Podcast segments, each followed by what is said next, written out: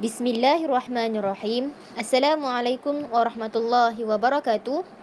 اسمي نرشازة إزيان بنتي محمد علي وإن شاء الله اليوم موضوعي في هذا الصباح هي السياحة أولا السياحة تلعب دورا هاما في رفع اقتصاد البلاد توفر السياحة فرص العمل للمواطنين وتنتشر بسببها الفنادق wal muwasalatul ammah wa yanmul iktisad fastaihu indama yazuru baladan fa innahu yati bi umlati biladihi wa yasrifuha fi biladina wa bihadhihi al umulatil ajnabiyyati nastati'u istirad as-sul'i misli as-sayyarati wal at'imati min al baladan allati tusaddiruha ilawatu ala dhalik تتحقق بالسياحة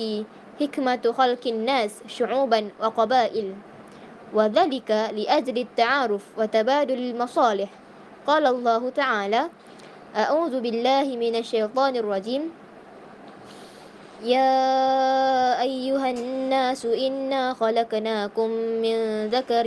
وأنثى وجعلناكم شعوبا وقبائل لتعارفوا إن أكرمكم عند الله إن أكرمكم عند الله أتقاكم إن الله عليم خبير صدق الله العظيم سورة الحجرات آيات ثلاثة عشرة